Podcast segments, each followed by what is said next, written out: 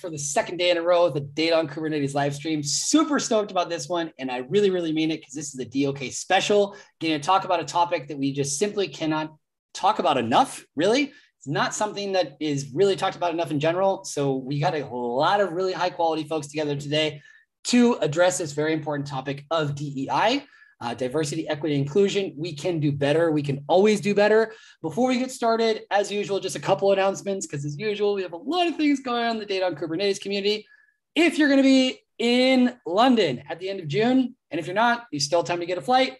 You will be able to hang out with one of our speakers, uh, Lisa, who's uh, joining us today. Um, she will be in London at the end of June for our DOK in-person meetup. We're going to have a panel. We're going to have some lightning talks. It's going to be in a really cool place um, uh, nice spot, rooftop, kind of cool hangout spot. So anyway, to drop the link for that. In addition, all right, we've always got lots of stuff going on on the content side of things. Next week we have not one, not two, but three live streams. I'll put the I'll put the links in here. We've got one about cloud native, uh, cloud native PG um, from our friends at uh, EDB. So all kinds of good stuff there with uh, Gabriele from from EDB, who's going to be talking about introducing Cloud Native Postgres, which hopes to become a CNCF sandbox project. I will also be dropping links for the other live streams that we'll be having next week. But that being said, we are here to talk about DEI. So to get directly into that, the first person I would like to invite on stage is Melissa, um, our director of the Data on Kubernetes community, who you definitely should know and you've seen in other content that we've done in KubeCon. Melissa, what is up? Hey, Bart. Thanks for having us all on. Yes. This is the first time actually that we're kind of doing this together. And by the way, folks, I'm going to oh. disappear as very, very soon. Um, but for the folks that don't know you, Melissa, can you just give a quick intro as to who you are? Oh, sure. Yeah. So my name is Melissa Logan. I'm director of the Data on Kubernetes community. Bart is the face. Everybody knows Bart. I'm kind of behind the scenes doing the things behind the scenes. Um, and I also run a, uh, a, community marketing firm called Constantia, and we work with open source uh, companies and organizations. Um, but really excited to be here today and get into the conversation. Good. That being said, as promised, what I was saying before we got started, having a conversation about diversity, equity, inclusion being driven by a white male doesn't make a lot of sense. However, I will be behind the scenes. If you've got questions, as usual, folks, please put them in the YouTube chat. We want this to be as interactive as possible. If you don't want to ask your question openly, please feel free to tag any one of our speakers on Slack or DM them to get those questions out in the open. We've got a high quality panel with us today. So, that being said, Melissa, it's all yours. All right, excellent. Well, let's bring people on stage. So, we'll start with uh, Tiffany. Come on and please introduce yourself. Hi, Melissa. Hi, Bart. Hey, everyone. Uh, my name is Tiffany Jachja. I'm an engineering manager at Vox Media. I am so excited to be here with you all to talk about DE and I. It's something that is really important in our space, and I, I think there's a lot of really great conversations to be had um, in the session. So I'm I'm really glad to be here. Awesome. And Courtney. Hi. Hi, Melissa. It's been a while. Um, and hi, it's really good to see you. And hi, everybody else. Um, my name is Courtney. I am a developer advocate for Kubeshop. Um, I'm just really excited to be here, participated in the talk uh, during the DOK Student Week, and, and really excited to continue the conversation. Fabulous. And Alex, join us on stage. Hey everyone, um, I am Alex Rowell. I'm a community manager over at SignalWire. Uh, thanks to Bart for setting this up and to all the panelists for being willing to come back again or for joining us for the first time today. Excellent. Lisa, come on stage. Thanks, Melissa. Hi, everyone. And thanks, Bart. Uh, I I understand the point Bart makes, but I also want to thank Bart for being such a strong ally for us. As we know, allies are super, super important, and we can talk about that. So, Bart, thank you for being one of our strongest allies um, and partner in crime. Uh, I'm Lisa and Lisa Marie Namphy, and I am based in the San Francisco Bay Area. I run a very large uh, cloud native containers user group and have been running that for gosh, almost 10 years now, um, CNCF user group. And uh, but my by daytime, I am the head of developer relations at Cockroach Labs. Um, and I've been in the Kubernetes community f- since the beginning, essentially, and a lot of open source communities before that. So pleasure to be here with everybody.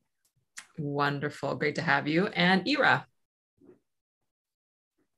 Hi, hello everyone. Uh, I'm Iraide Ruiz and I'm an engineering manager in Twilio. And apart from my official job, I also am the diversity champion for, for my area. And this is a topic that I personally love. So thank you so much for inviting me to this panel. Definitely. Well, all right. Well, let's get into it then. Um, so, just to kind of kick things off with some context around it. So, we're in 2022 how far have we come? Let's start with this topic. It's a big, hairy topic. Um, DNI, as we all know, covers a wide range of things. Um, when we talk about, um, you know, when, one of the gauges that I like to look at is pay inequity. Um, this is a good gauge of how, what kind of progress are we making? Um, because pay inequity is a byproduct of systemic inequality. Um, women not being promoted, not being viewed as leaders, racism, retribution, you know, all of these things. A prime example, as we all know, is the U.S. women's soccer team. So this happened. This was very prominent um, news story a couple of years ago, where the women's soccer team was not being paid as much as the men's soccer team, even though they were winning. Um, winning the, uh, you know, won the World Cup. I'm not a soccer person, but I think they won the World Cup, and uh, and the men's team was not winning. Let's say, and um, I think just this year they there was a landmark deal in which they are now going to be paid equally for this doing the same work. Um, so this is a big deal. There was a survey um, by an organization named Elpha. It's for women in tech. Um, they had 7,000 women um, submit their salaries and showed that the average women um, would need to work until March 15th to be paid what the average man would be paid. I think we're all familiar with this equal pay day. Um, this this happened just uh, recently in March, um, and it's even worse for Asian American Pacific Islanders. That's in May. Um, worse, e- even even worse for Black women, which would be in September, and horrifically bad for Latina women, which is December.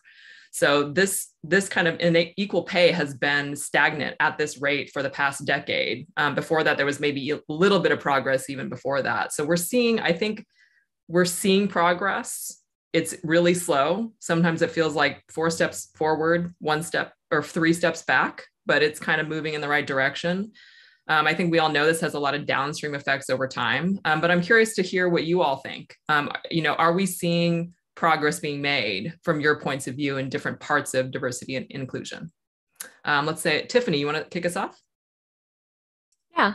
Um, I think one thing to note is just the kudos on measurement right? Like i think that's like the first part of the conversation is being able to say like how far are we uh, where are we right now with respect to like the future down the road and in the past right? Like just even being able to say that there's pay inequity is like the start of the conversation and that also counts as progress. I think a lot of times like we're setting like these goals and visions of like what it could look like, what the workplace could look like, right? But it's not something that we can just like, snap our fingers and change.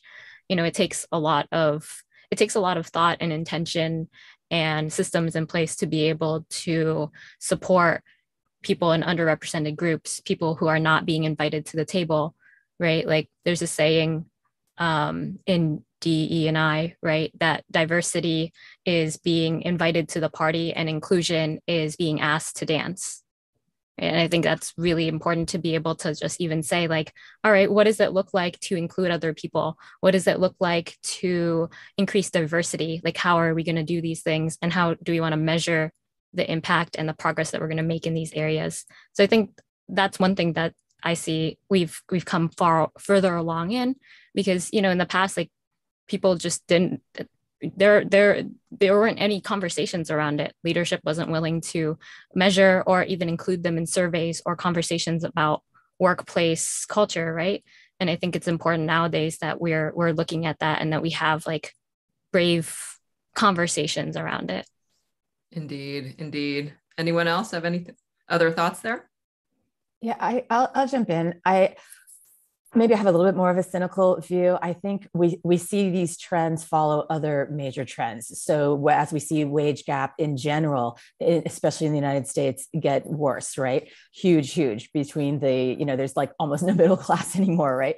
Um, I only exaggerate slightly, um, and then we see DE and I trends following along in the same. So you know there's um, if you can get the job right in the first place, and then the pay gap once you have the job. Um, but I think if we look at even what happened during COVID COVID, it's impacting women more, right? That a lot of women left the workplace and are not coming back to tech, especially. Um, so as we follow these global trends, I actually do see things getting a little bit worse.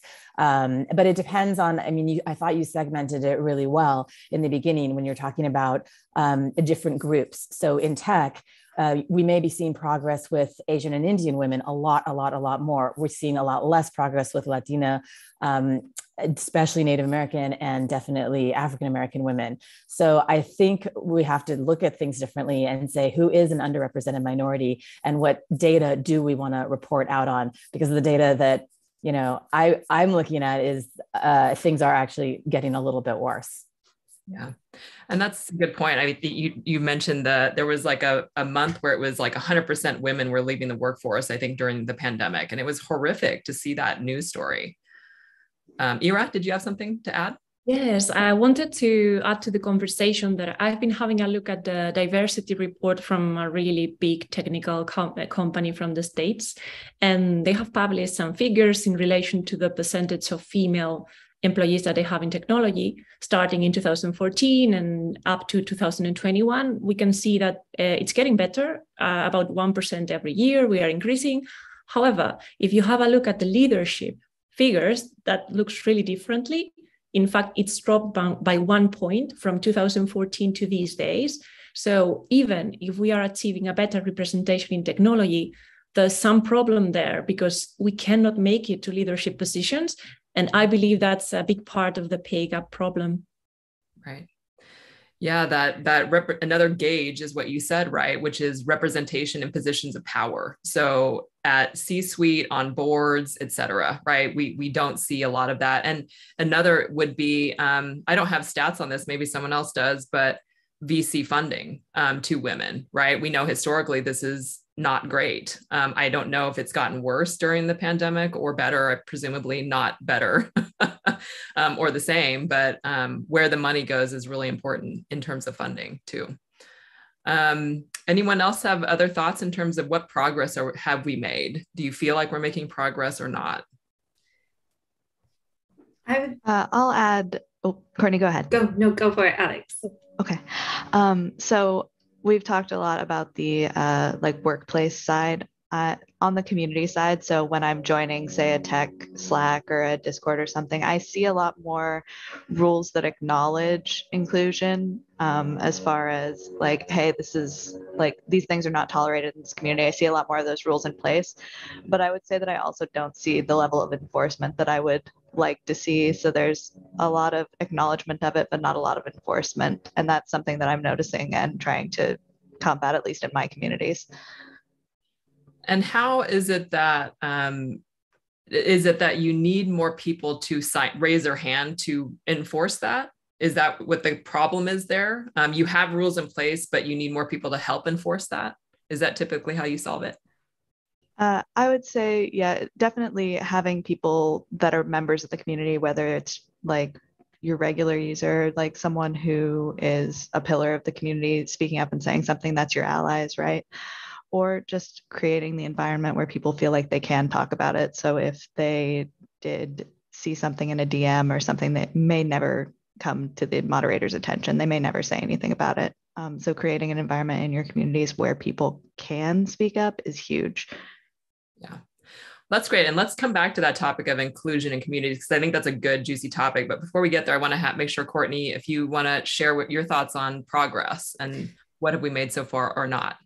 Yeah. So I think it's um, kind of a catch 22. Going off of what Lisa was saying, a lot of women leaving the workforce during COVID. I was almost one of those women. Um, just the severe pressures of having a teenager, a toddler, and a job um, that was work from home when I had kids at home and a husband who is working outside of the house because he wasn't confined to it in in our case was incredibly challenging.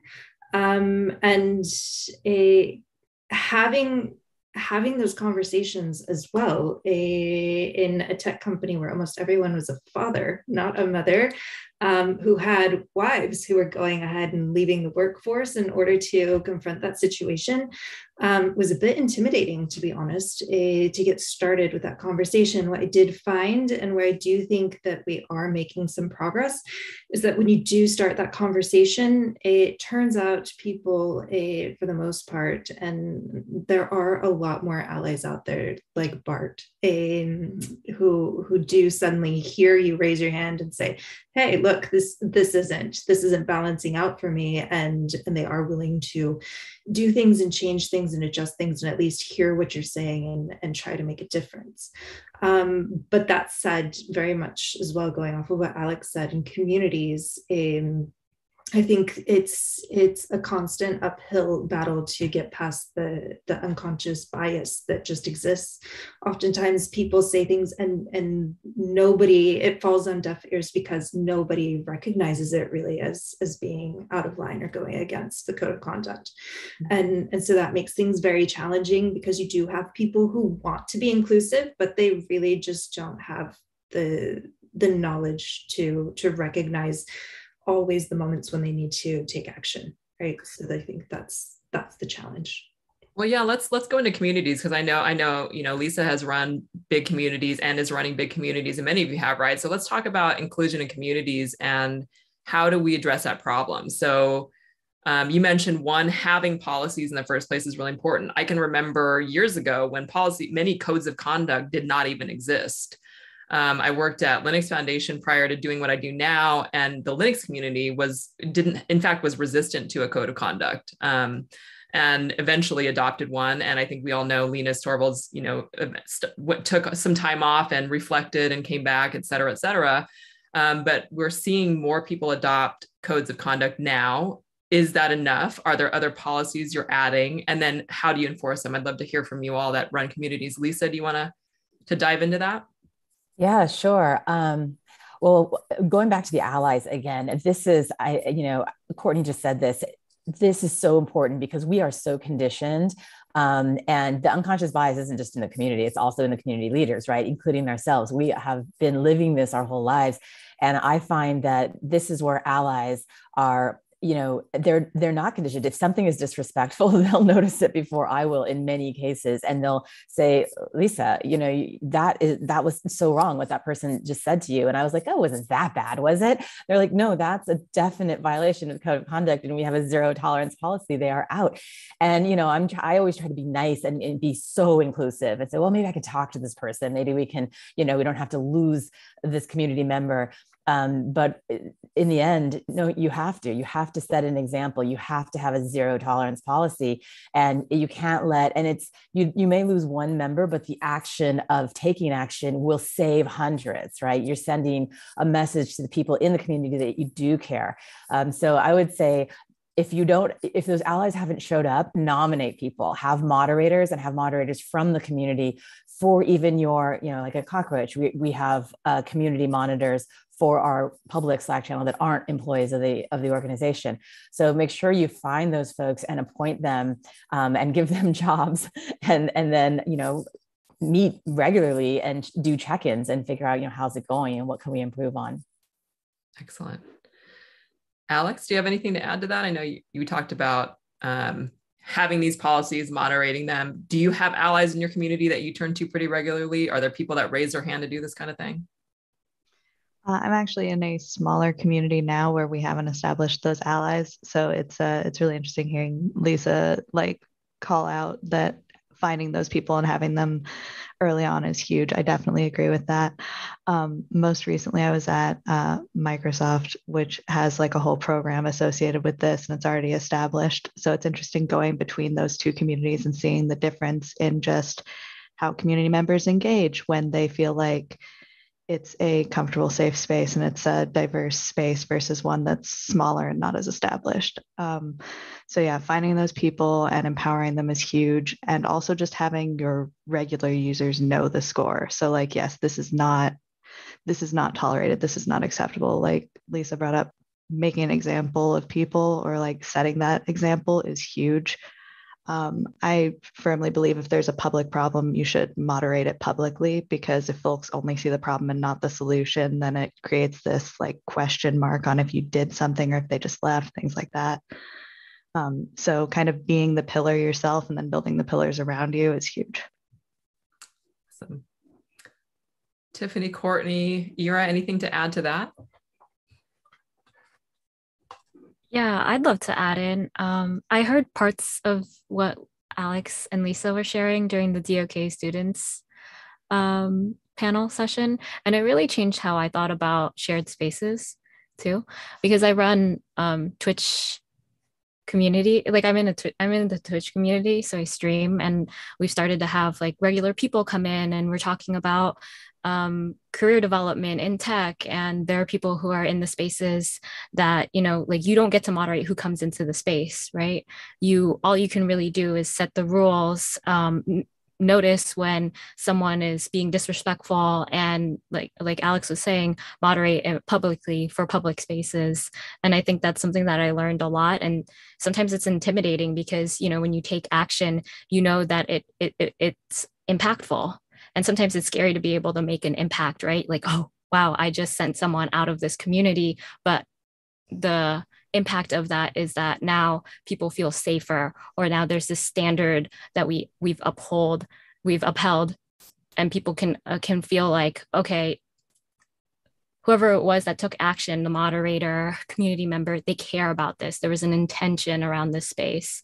And I think that's something that sometimes goes unnoticed um, until you take action is like, what is your actual intention for holding the space? A lot of times people want to come in and they want to, they'll say something offhanded because they have like, they, they don't understand the intention of the space, the purpose of the space. And I think one thing that a code of conduct does and taking action from it is actually really enforce that. So I just love everything that Lisa and Alex were, were saying about um, setting and moderating, um, you know, just rules in a space are there resources and, and guidebooks or any kind of playbooks that you all would recommend for someone maybe if you're just starting a community and, and are trying to put these things in place? Lisa alex anybody? Or good communities to turn to that you believe have really great policies? It's uh, uh, it's interesting that you brought this up. Um, there's not really a perfect resource for this. Like we're all kind of building them as we go. Um, Lisa might have some more resources, but uh, I would look at um, the Doxy uh, guidelines are quite good uh, as a place to start. And also, this um, it is super useful to get buy in from your community on your code of conduct. So, if you have a community already and you don't have a code of conduct, make that a public conversation like, hey, we're starting out where we want to put this in place and get people's comments and thoughts and bring those diverse voices to the table to talk about what they want for their community. Excellent. Yeah, and there there are starting points out there that are pretty good. Linux Foundation has, um, as you mentioned, Melissa has uh, kind of righted the ship and has um, published a bunch of stuff. Uh, the Red Hat community, we have an employee that came from Red Hat, and I think we used um, that as a template. Uh, some of their code of conducts that they've published are really good. Um, but also, just if you can go on people's GitHub repos, almost every um, GitHub uh, repo has a code of conduct for almost every company out there. And if they don't, put a little note of flag an issue, um, but because they all should. And uh, so um, like we had when I first joined in Cockroach, we had one on our docs, but we didn't have one on our regular Cockroach TV. And I was like, what? Where is this? And the community notices, you know, when people were coming and interviewing, that was a, especially in DevRel, that was a question I got a lot. Like, where's the code of conduct? Like, yeah, we're working on that. So people really do notice, but there are a lot of examples out there that you can um, grab. So you don't have to start from scratch. Yeah, I think there was one. So um, Coraline Ada Ehmke started the Contributor Covenant, which is a baseline document. I think she did this like 10 years ago or something because there wasn't a standard format for like a code of conduct. So she created one on GitHub and made it open, and she still updates it even today. Um, so I know that's a starting point. In fact, that was the starting point for um, many of the like outreachy linux foundation all these early kind of open source projects. Um, so there is a basis for it but yeah let's that's interesting that there isn't a playbook right? I think we're, we're learning from each other and creating this as we go. There's an opportunity there i'm feeling. Um, I think as well, like I'm currently involved, we are building, starting to set the foundation to build a community at Kubeshop. Um, and uh, it's it will be built around open source projects that are very diverse with incredibly diverse teams that are that are building them but a, in setting the foundation for it one of our main things has been keeping in mind de and i um, for our code of conduct and i have found everybody that I have reached out to about this to be incredibly open. They want to have these conversations. They're excited to have them. They're willing to talk about the elephant in the room, um, which is incredibly empowering as well. Like Tiffany was saying, do have a certain amount of power in in making things better and trying to help a make communities in in general safe spaces. Um, but but with that comes comes a certain amount of intimidation and and i have found it to be incredibly empowering to speak to peers in, involved in in doing this and and just learning immense amounts from people definitely well, then, I, you know, Lisa, you mentioned um, some incidents in your community that happened that maybe were targeted toward you. I think we've all probably experienced unconscious and implicit bi- a bias throughout our careers, um, work or life, right? Um, I know I have. I've had so many incidents of things that have happened throughout my career, from little things like uh, I'm very consistently um, the only woman in the room um, being asked to take notes in meetings. Just you know, simple things like that. It doesn't happen quite quite anymore, but it used to happen pretty frequently. Um, and being interrupted constantly. Um, men would then also take the thing that I was saying and make it their idea and get credit for it. Feeling some eye rolls. This might have happened to a few of you. Um, but then larger things too, like you know promotions and pay equity. I've had those. That has definitely happened to me throughout my career. So I'm curious, you know, you or some if you've noticed these things um, to people that you know or in communities that you're in. I'd love to hear you kind of share some of those um, and how you dealt with them. Uh, well, um, I'd like to say that everyone suffers from unconscious bias, even people who are more advanced in the diversity space, we still suffer from it. I do suffer from it myself. I think the first step is to be aware that you have this bias. Many people don't don't have this awareness. Um, um, one way to mitigate this and try for try to solve it is to make sure that you've got diversity in any decision making. Uh, if it's around hiring a person, you should try to have gender diversity, age diversity. Even when it comes to creating policies to work in the workplace or in any community, you also need to have diverse people there. Um, unfortunately, when you leave the decision making to a set of small people, then unconscious bias plays a, a great a great deal. I I have seen this happening to myself. I have been overlooked in the past for promotions, and I have heard important people in my company saying, "Oh, this this guy, this young guy reminds me of me when I was his age." And then you listen to that and you think, I'm never going to be the person that reminds you of yourself because I'm a woman and I'm from a different country because this happened when I was living in London. So um, it, it's terrible and it causes a lot of uh, suffering to people from diverse backgrounds. So I think it's very important to talk about the topic and also make sure that we've got diversity in any panel who is able to make a decision at work. Right. And I mean, that has a lot of downstream effects, right? Because if you don't get promoted, you're, you're not, you don't have the kind of fi- finances that maybe a man does who then advances in their career. Um, you might not take as many risks because of that, right? You might not start a company or build your app or whatever the thing is you want to do. So, I mean, it's not just that one promotion, it really does have a lot of downstream effects. Um, exactly. Um, yeah. You will never be in the position of power where you can really drive change. So, it's right. like a vicious cycle. Right. Absolutely. Anybody else want to share their experiences? Well, I'll just uh, just mention something uh, in the chat. I think that we talked about this a little bit in the version one of this panel, um, and uh, during DOK Students Day. The the E when we talk about DE and I, the E is so important. It's the accountability, right? And so I, I really encourage everybody when we're talking about D and I to always talk about D, E, and I, because if you don't have the accountability, nothing is going to change. And one of the things I love about uh, my current job in the company I work for is the accountability goes all the way up to the board level. So the diversity and inclusion numbers are tracked at the board level, which means the CEO is accountable. It's not buried in some HR department. It's not a numbers game they're playing, um, you know, to get media off their back or anything like this. It is an absolute you know goal. It's part of our OKRs of the company and it is measured all the way up to the top. And that is how it has to happen. And there has to be financial accountability. There has to be you know financial incentives. You don't hire a diverse team you don't get your bonus. Things like that that will actually make change happen because without that we've been talking about this for years right i mean years and years and years um, and in some cases as we pointed out in the beginning it's getting worse so i always look at a company and look at where the accountability is and who is accountable for making these changes yeah, I mean, that goes tracks back to what we were saying at the beginning, right? If we can measure it, then we can start to track progress against it. So now we have the measurements. We know this is a problem. How can we actually start making the change? I think one of the things that um, we hear a lot about, we've heard a lot about recently is pay transparency, right? Pay transparency across the board. There are laws that have been put into effect where companies are now, I think it was Colorado, maybe a couple others, where they're required to, employers are required to put salary ranges in their job descriptions when they post them. So there's not a lot of wiggle room, right, for someone to kind of like give a man more money or whatever. I mean, I certainly found out about a crazy pay range difference at one of my previous employers between myself and this person who was much more junior than I was, getting paid a lot more than I was. Um, and um, so pay transparency, we, we act, find companies who are actively, in fact, discouraging it. I mean, Google discourages this. I think Amazon discourages it.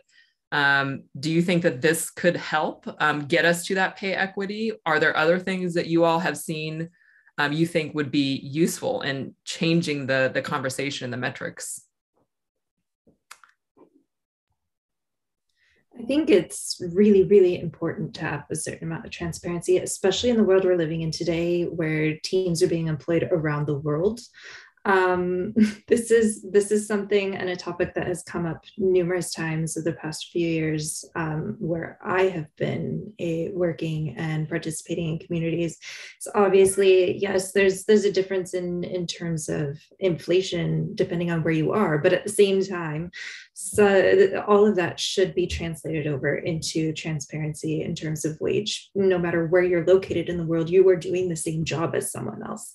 And so it, there should be some amount of transparency about what people are making. And I think especially larger corporations who are totally trying to dodge the bullet on this one, it's really because they are getting massive amounts of, of highly skilled labor for a very cheap price. And they just don't want people to know about it. Um, and and it's the responsibility of everyone to bring that to the forefront because if we don't this isn't this isn't even a gender issue it does it does start to become an issue in terms of a globalized workforce um, and especially in a world like tech where you're already people are battling it out for talent i do believe that the companies that are more willing to be transparent about that will be the ones that will that will be able to pull in the better talent uh, and retain, retain them obviously. Right. Yeah, there was a company, there was a story even, I think in the past few weeks, I don't remember the company's name, but they had initially, when people were moving out, it was, they were located headquartered in the Bay Area. People were moving out of the Bay Area during the pandemic because remote work became um, prominent and they were giving people a pay cut for moving outside the Bay Area. Instead, now they've almost reverted that and now they're paying everybody the same salaries because of the job, the value of the job versus where you're located, which, you know, that kind of is moving in the right direction. It's saying, okay, this is how much the job is valued at, regardless of where you live or whatever other criteria. Um, are you all seeing any other activity like that, that that gives us hope that we're moving in the right direction?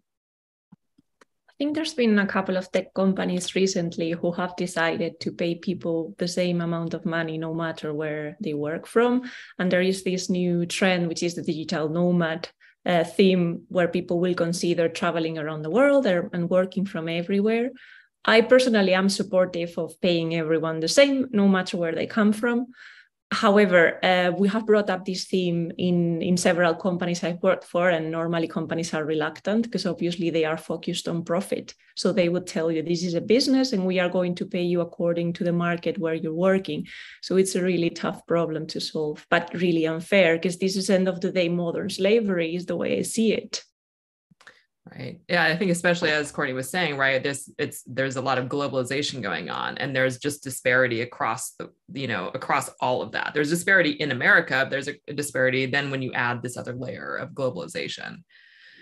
Um, so when we think about in the workforce, are there questions that you would tell an individual to ask their employers if they want to, um, you know, understand how a company is um, how inclusive a company is or diverse a company is and how they how much they care about that are there questions that you would recommend to someone that they ask their employer i think one of the the things that in the past decade um, there was that i think it was netflix it was circulating the company cultures who you hire fire and promote I think this was Netflix. It was based on Netflix company culture, and they were really living your values. And it really does show you what a company values by who they hire, fire, and promote.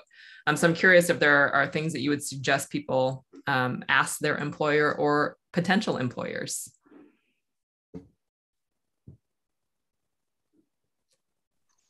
So I have I'm gonna I'm gonna call this a rude filter question. Um, when I'm talking to someone who can potentially be my direct manager, uh, my big one is, what's the biggest challenge in managing a diverse team? Um, that one kind of bakes in the assumption that you're going to have a diverse team, but it also invites them to uh, show some red flags if they're going to, right? Like, uh, oh, we don't really talk about that here. Um, something like that is huge red flag. But um, also, as far as interviews, I really appreciate when I don't have to ask about DEI and when it's something that's in company culture, something they'll tell you about, whether that's going to be in your recruiting call or somewhere in the process where they bring up like this is the kind of initiatives we do things like that. I think it should be the forefront and it is a hiring decision and it is part of the like value for me coming in right? So i like to see that from companies rather than me having to kind of angle in and figure out where they're at with it.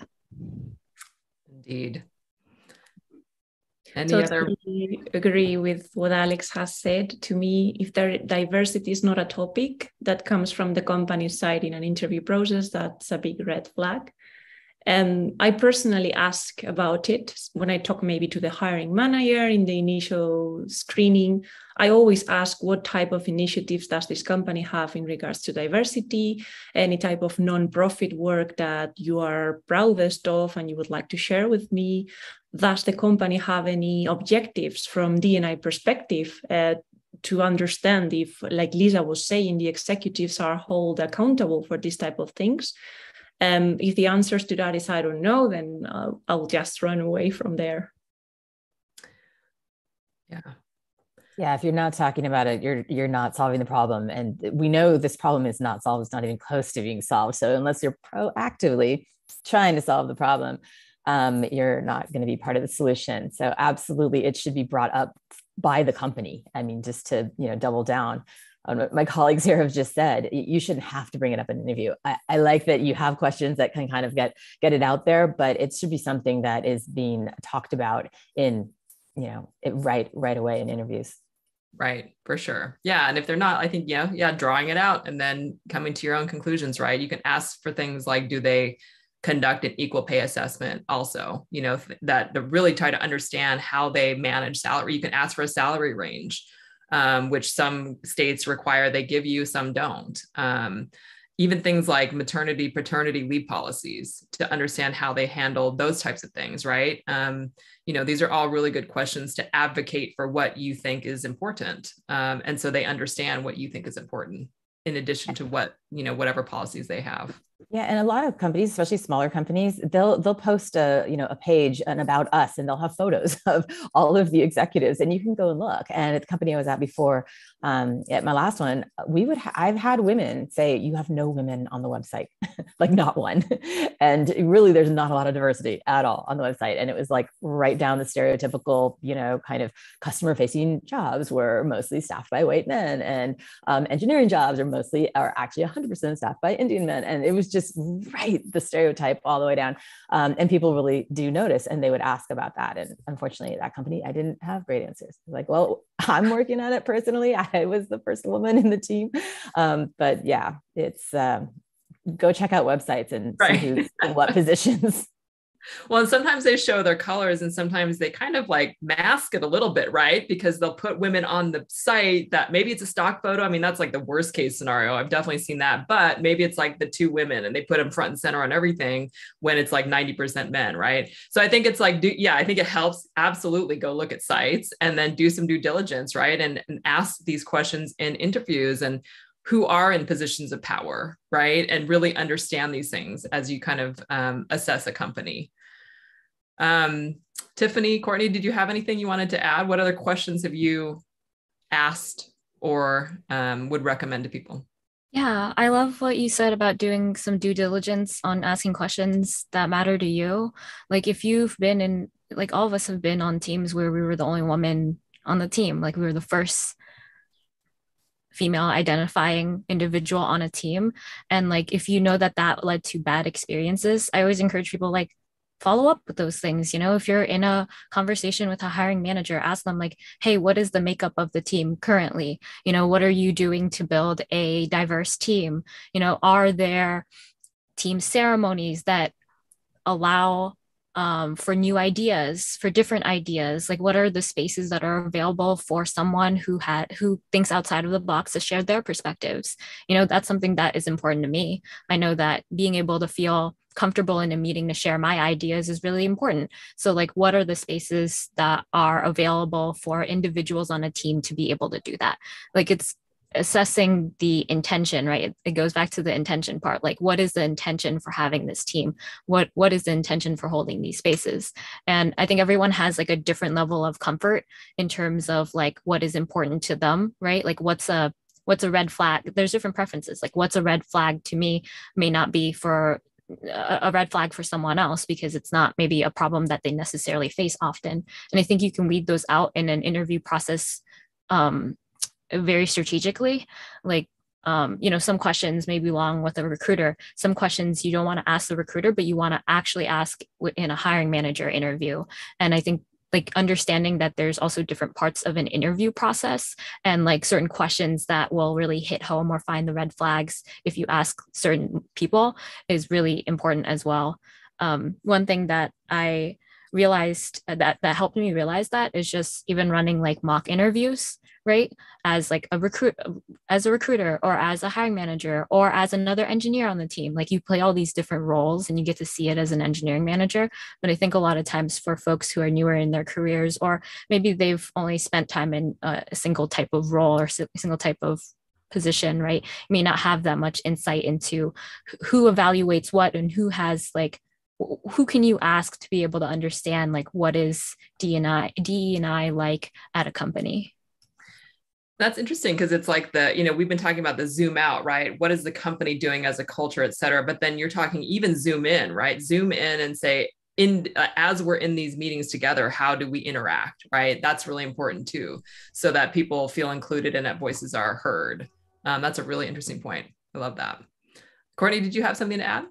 Yeah, uh, I was the photos on the website have actually been asked to be the token women on a website before um, more than once. So uh, that did kind of make me chuckle um, but i think another thing that you can ask people um, and should ask no matter whether it's a recruiter or a hiring manager is what you've listed values on your website, but what are the ones that are actually important and how do you actually live those a, and across teams? As well as for somebody like myself, a, what opportunities are you going to be creating for me through living these values? A not just in terms of personal and professional growth but as well in terms of a relating with other people across teams and and kind of promoting the way we're communicating with each other and and the way we're actually working. I think in tech especially there's this concept just in software development about siloed workflows, but I think we also a, lose sight of the fact that we get very much into the same siloed aspects of the rest of the human experience of working sometimes. And so asking how a company deals with that and how they're making people feel included um, is something that, that I think you should definitely feel open enough to ask. And if you don't feel comfortable with whoever you're talking to, that that itself is probably a red flag. Yeah, that's interesting. And it kind of takes me back to um, allies. I think we've, t- we've kind of started at the beginning talking about allies and the importance of allies in our communities and in our work life. Um, how, how do we identify allies how do we if you want to be an ally um, someone who is listening who wants to be an ally how do you get started in doing that do you all have um, suggestions or recommendations for how to identify someone and or encourage someone to become an ally In Twilio, for example, we have employee resource groups um, about different topics. We have one for women, we have one for people from Asian background, uh, Black ethnicity. And there, there is a very simple process that anyone can follow to sign up as a member or as an ally. Um, so you just put the resources in front of people's eyes and they can uh, sign up as they want. And this has led to very good results. Excellent. I know when, if, you know, in talking about allies, um, in different groups I've been in, one of the first things we do is say, just kind of if you want to be an ally, like assess assess the situation, look around you, see what's happening, who's talking, who isn't, who's participating, who's not. Um, you know, do you know people feel included? How do you know? Um, how do you know that they are or are or not are not? Um, and that's a first step is just kind of assessing what's around you and just being aware of that um, aware of what is happening because they might not think about it on a daily basis. You get in your own silo you you do your own thing. So how do you kind of open up that lens a little bit? Um, and there is a good resource that i'm sure there are many but there's this i think it was guide to allyship.com or dot io or something like that. Um, and it's a good re- like kind of starter playbook for someone who wants to learn how to be an ally not just in work but work and life. Um, are there other ways that you all have been able to identify different allies and encourage them um, to participate? Yeah I, I it is a topic I'm very passionate about because everybody has something to contribute. And so a lot of times people are like, oh, I want to help, but I don't know how. There are so many different ways to help. And um, you know so if if you are an ally i mean don't, don't think that there's nothing you can do don't think you know maybe not every conversation is one that you have to be a part of but figure out what the value that you can bring is and where you can help and so you know we saw a lot of allies marching in the street after George Floyd's murder, but marching in the street isn't everybody's thing. You know, some people are more behind the scenes. Some people are, you know, more organized. And if you're a lawyer, you know, you can go help out, um, you know, during uh, voting days and and help. You know, there's lots of places where legal fees or legal uh, legal skills are really really needed. Um, for me, the biggest thing allies can do is lend privilege and lend credibility. You have access to uh, power situations that we don't have access to and so you know it's not just in inviting us to the dance and then asking us to dance and all of that i mean it's absolutely lending that privilege and lending that credibility and understanding how how you can do that it's an easy thing to do um, so I, I give a lightning talk on it just so i can prove to people in five minutes that you can make a massive, massive difference. Um, and it's something you can do every single day of your life. So that's usually where I start the conversation with someone who wants to be an ally. Love it. Yeah, I'll jump, yeah. yeah, I'll jump in as well because I think there were instances when people noticed when I could be an ally and invited me to have like a platform um, because they were in the positions where they were able to have those spaces and host them and use their platform to be able to do those things. Um, I attended a diversity panel one time. It was at a work conference, and they were talking about DE and I initiatives, and I heard some whispers in the corner where a bunch of people were saying like, "Oh, great, another diversity training. We don't need another one." And I remember getting so heated that I was like, "Oh, I need to say something. I I just someone give me the mic." I raised my hand. I was so embarrassed. It was like I think it was like my first week too at the company, so I was like, you know what? We'll just we'll just say something because i feel really passionate about it. And people noticed that like i i got the mic and i was like well you know yeah yes it's another training but so, uh, like this is important right? We talk about intention. We talk about how it makes a difference. If people feel comfortable enough to share their ideas that's how we have a great team. That's how we make really great software. And i think sometimes that gets undercut. And if you and and that's that's like one example of how i kind of showed up and used like said something about it you know and you change people's perspectives. And for and and after that i think the next day uh, one of the uh, managers of he he led up like one part of one one region he said, Oh, I really liked what you said. I know not a lot of people heard it or not a lot of people understood it, but we should absolutely be doing more around awareness of the trainings, why it's important, like having these discussions, having spaces to discussions. Would you like to lead more conversations or would you like to have this be a topic, see this be a topic in our next all hands? You know, and it's it's something as simple as that. And this person was white, male, your traditional, you know, uh, technologist you know? And that was something that i noticed and like it, it changed how I looked at allies too, because now as a, a manager leader, you get to notice people who care as well, who are passionate about the space, who are good examples of what it means to have a workplace culture that feels inclusive, is driven by, you know, the principles and the the future of what we want to have happen, right? And I think it's it goes back to that because you can always know you a lot of people notice that. A lot of people will will see it. And I think it's just around being able to um, trigger more instances of that so that you can invite more people moving forward right? The more spaces you have the more opportunities people have to speak up the more you're able to identify the allies as as that comes as that progresses right? Yeah, and I think that's you mentioned something about um, you know diversity trainings and things like this, and and um, we we all know we go to tech events and there's a diversity lunch or there's like a breakout or something like that. You know, it's like, well, what can we just make these main stage events? Can we just make this a keynote? I tried to advocate for this at different events um, previously when I worked at LF and just saying, look, we need to have this conversation on the main stage. If we want to build this bridge, let's take everybody along because I think sometimes people just aren't aware. Some people might be actively ignoring it, but some people just might not be aware. So let's create some awareness by having it be on the main stage where we have everybody's attention. Um, so, you know, I think that's one way we could make this more inclusive, right? Bring it to people's attention. When we have their attention, let's bring it there. Um, are there other ways that you all have tried to bring this into, let's say, a main stage in work or communities, et cetera? So it's not a breakout or a luncheon?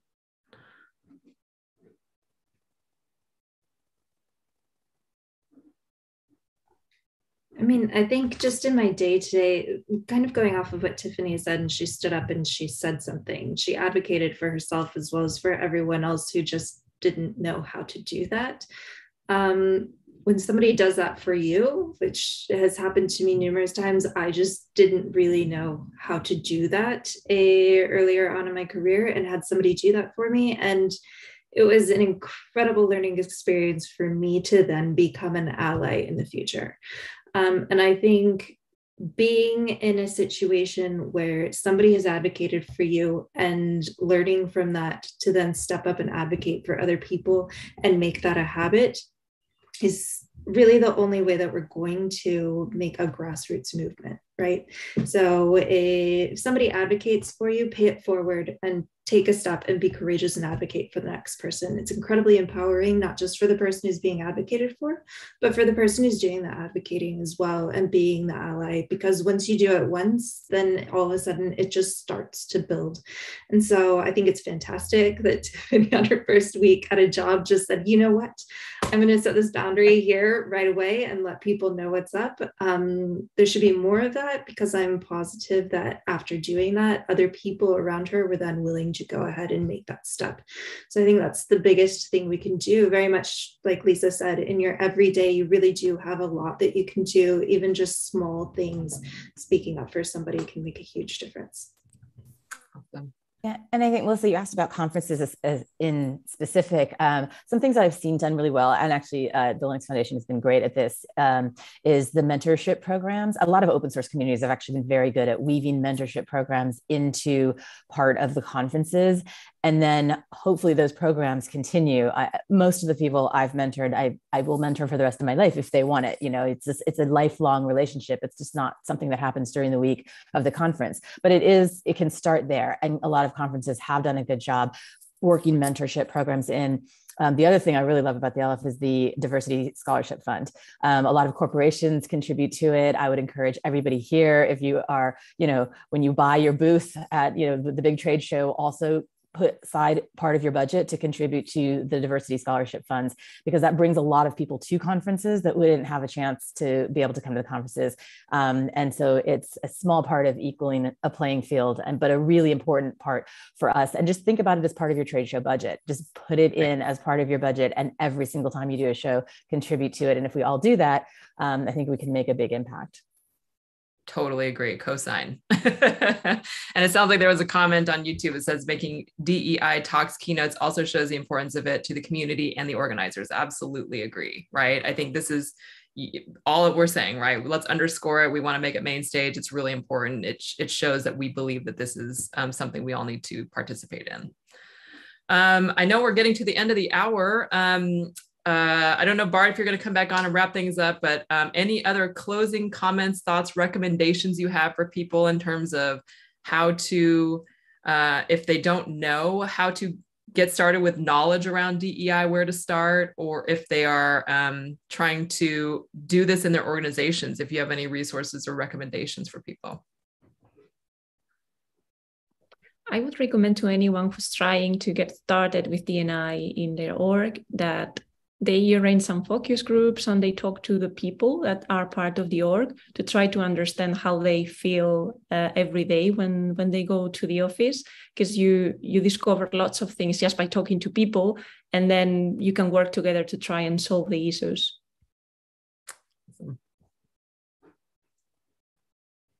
Any other parting words of wisdom from our group? Yes, I'll add in that I really loved what the comment said um, and what you said, Melissa, about just the fact that how like the how we can how we show up matters when it comes to these conversations. Like there's so many times when it is just a you know a, a d and e and i conversation. It is just a room in a closet at a conference or a dinner that's separate and it only involves people who are like gonna be there right? Like it it matters how we show up. Even um, people who lead up these conversations or initiatives. It matters how you show up how you have the conversations. So i guess one parting um, recommendation for organizations that are looking to do this like involve people who are truly passionate like bring in allies have conversations be willing to have brave difficult conversations. And it's okay to get it wrong. Like it's okay to get it wrong um, and not have it right, but Im- invite people into the spaces so that you can get it right. Right. There's this really great saying that it's less about being right and more about getting it right. And it's by Brene Brown. And I really love that because it's just this idea that it like we can go on this journey together. It's not just something that you know women have to drive alone or underrepresented groups have to drive alone like that's not how we make change and you know if we want to do that we have to be able to include other people Lovely. And let's end with that. That was beautiful. Thank you all for participating. Really appreciate this. Um, we will have this conversation again, I'm sure. Really appreciate the time today and hope uh, people who uh, logged in enjoyed it. Thank you so much.